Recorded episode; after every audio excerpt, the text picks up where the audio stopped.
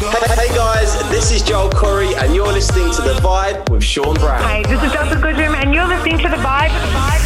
If you do need a rapper on enough, I've got it down pat. Uh, it's, that's a banger of a song too. And uh, anytime you need I know someone, where to find you, and I know how insanely talented you are. So, yeah. The best interviews from your favorite artists Hey, what's going on? This is Illy, and you're on the vibe with my man Sean Brown. From all around the world. What's up? This is Amy Shaw. Guys, this is Rob Thomas. The Vibe. doing something I did not think I'd be doing today. I'm having a beer with YUNGBLUD. Yeah, yeah, it's gonna be, it's gonna be sick. Oh, sorry, bro, it's gonna be sick.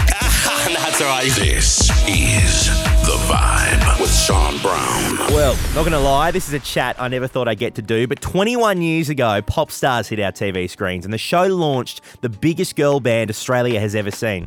Their first single, Poison, and their album debuted at number one, not to mention the many ARIA nominations they had. And 21 years later, they are celebrating in a big way, re releasing their music. Ladies and gentlemen, it is my absolute pleasure. To introduce to you Katie and Belinda from Bardot. Don't you treat me dry. Don't you make me sad. I could be deep as the ocean. Katie and Belinda, how are you? Sorry. I'm having troubles. Just one sec. One All sec. right, that's all good. 2021, hey. Oh, Jesus Christ. Okay, here I am. Sorry. No, don't be sorry. Sorry, I've, I've had my, all my own tech issues. I mean, we've got millions of dollars worth of, of equipment at the radio station, so I'm having issues with this. Anyway, guys, how are you both? Well, thanks. Yeah, It's good. very well. Oh, big, big times. I mean, there's a lot going on in the world. Obviously, COVID still. I can't believe COVID still. But you guys re-releasing your amazing music. Can you believe it's been Well- 21 years? Yes and no for me.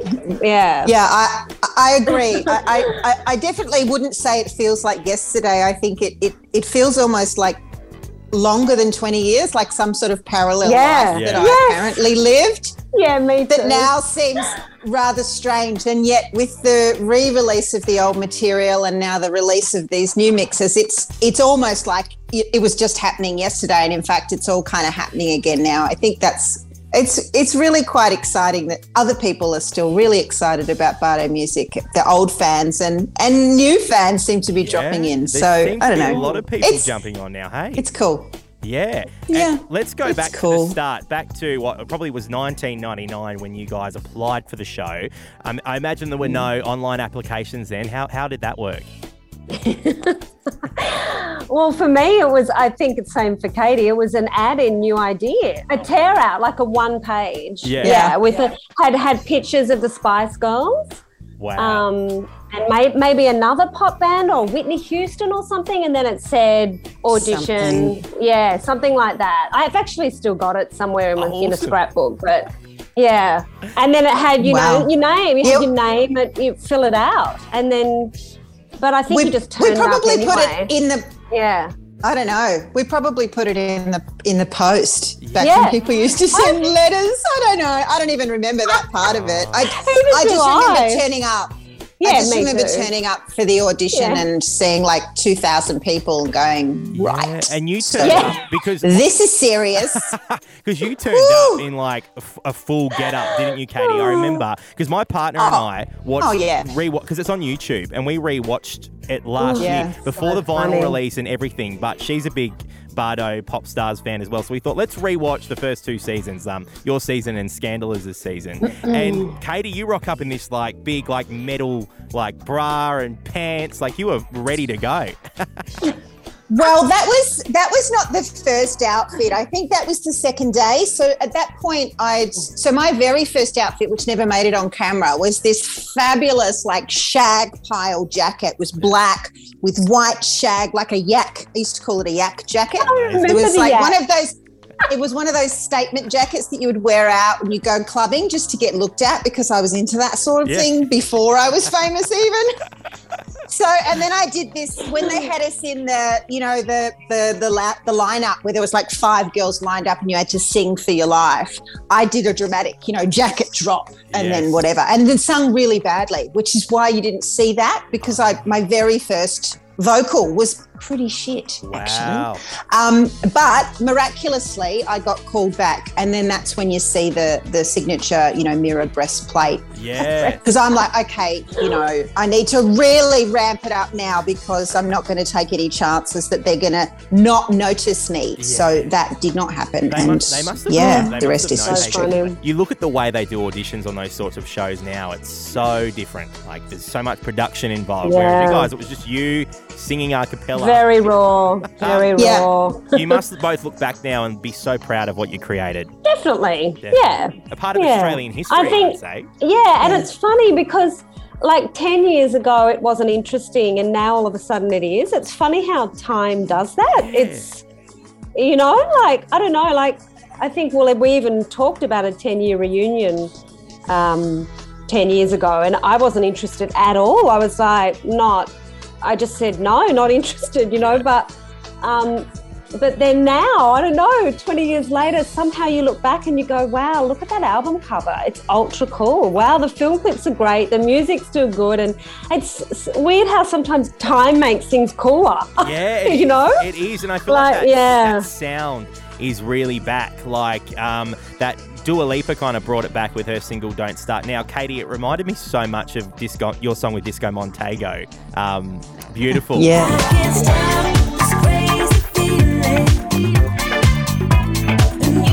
But that sound is coming back. Yeah, yeah. And I think that's why your music, like you listen to it now, and you're like, I could kind of hear this now. Yeah, I mean, all music goes through cycles, a bit like fashion. Hmm. You know, it takes about a Yeah. 20 year cycle. Things get recycled, reversioned. Suddenly, what was, hmm. you know, old then becomes retro, which then makes it cool. Yep. So I, I think we're just in that kind of musical recycling timeline where it's now just the right thing again. And yeah, it's, you know, music's been going through this weird electro clash thing and, you know, grunge happened and all of that before that. Yeah. But now we seem to be coming back to, you know, pop and, and, and disco and dance and vocals Yeah. are back. So, you know, mm. when that happens, even in the in the club scene, then you know that the pop charts are going to be start, you know, being saturated by, you know, I'm waiting for the boy bands and girl bands to start, you know, materializing like mushrooms in the grass. You know, Yes. where's the next pop band going to bounce up from? Yeah. Um, so I'm hoping, you know, after after COVID, no doubt the UK will explode with, you know, pop bands and girl bands, and probably Australia will follow suit soon after. Yeah, bring it on. I can't wait. Hey, let's go back to the day you guys, you know, stepped into the recording studio for the first time to record that album. Um, when you first heard those songs that were on the album, I mean, it's such a great album. Like, it's there's no filler tracks. Every song could have been a single.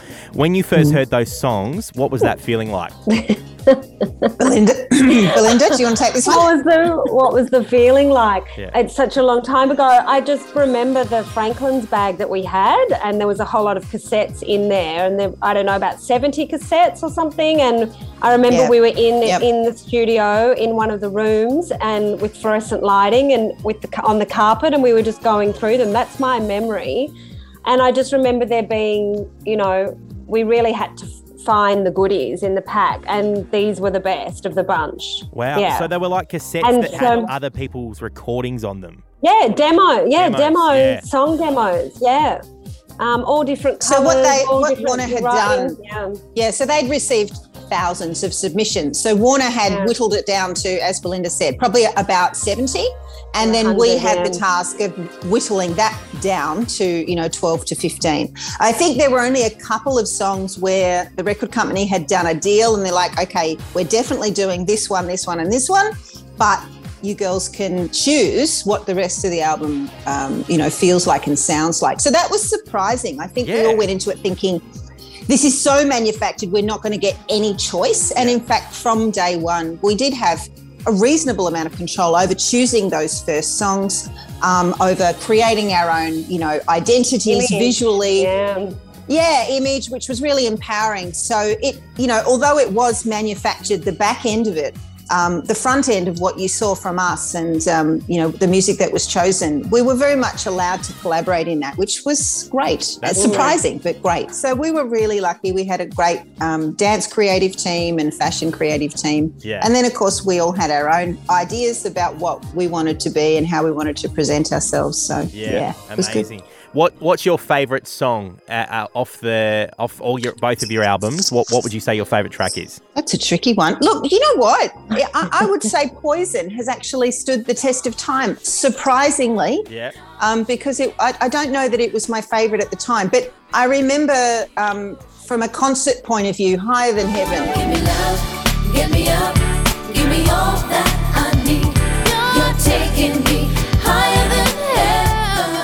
Because it felt the most sort of gospely and we all got to mm. sing all these great harmonies and it was always very uplifting. Mm. Mm. Um, so i remember that was my favorite one to perform i think yeah.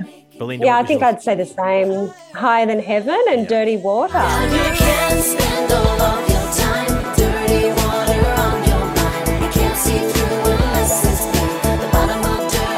My favourite. Love yeah. Dirty Water. Yeah. Yeah, I love. very Janet Jackson. Yes, great song. Do you guys think you will ever get back together to perform live? uh, I, I- think there's too many there's too many Bardot children to to coordinate Yeah. at the moment would- so we need to we need to wait for that second generation to grow up so that the mothers have the time and resources to be able to get back together. So, look, we, we um, as you probably already know, we gave it a good red hot go last year, and logistics just got in the way, and mainly because you know two other members still have young families to look after, and that's you know that takes a lot of time. You can't just drop young No. toddlers and go off and become a pop star. Maybe some people can, but um, you know, for us ordinary humans, uh, it's really hard to do. So Yeah. I don't know. Who knows? We could set our cap for a 25th year anniversary. That Yeah. might be viable, Oh, but we'll fingers crossed. I'd love to see you guys. You know the, the So Pop lineup. You know those So Pop concerts. They bring back all those Yeah. old bands. I know in the UK Oh, yeah. they had this thing called the Big Reunion,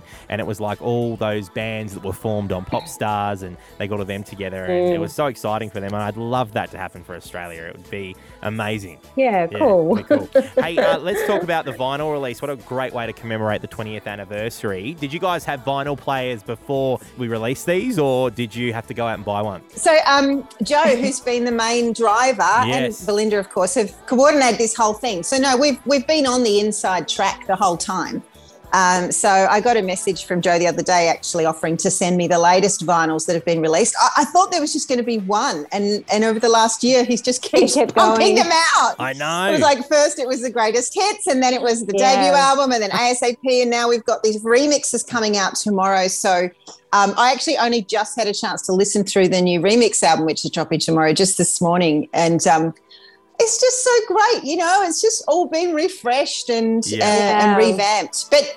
Yeah, no, we, we don't have to um, to download or pay for our own vinyls. Joe's making sure we've all got our own copies. But um, but having Yeah. said that, I've still put in my pre-order on iTunes because I just like want it on my phone. Yeah, so I've already done that.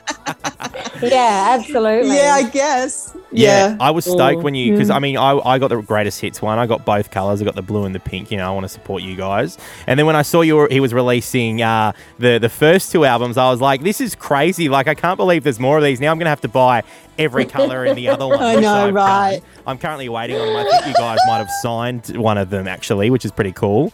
Um, but yeah, Yeah. let's let's talk about this remix um, EP. Uh, it has just dropped and it is so good. Yeah, I mean, I'm, I'm really into these days. I think it's wonderful. That's my favourite. These days, the world's alright. The sun shines bright.